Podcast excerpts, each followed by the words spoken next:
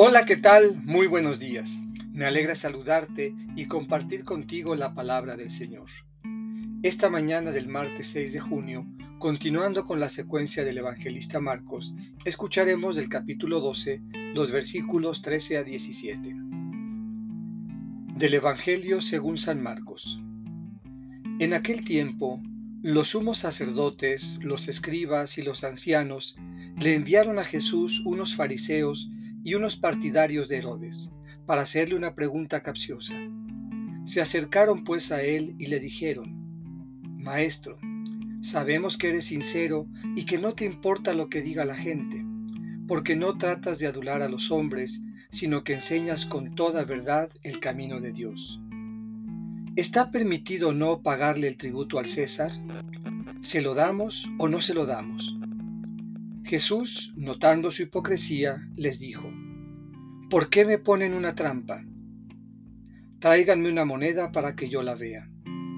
Se la trajeron y él les preguntó, ¿de quién es la imagen y el nombre que lleva escrito? Le contestaron, del César.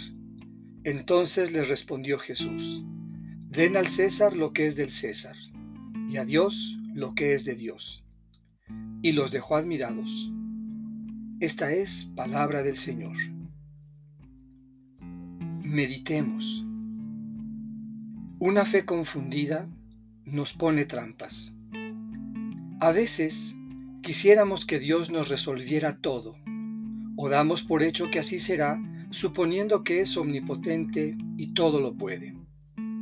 Ciertamente Él lo puede todo, pero nosotros, ¿nada podemos? Hay cosas de la vida cotidiana que se resuelven por sí mismas o toca a nosotros resolver.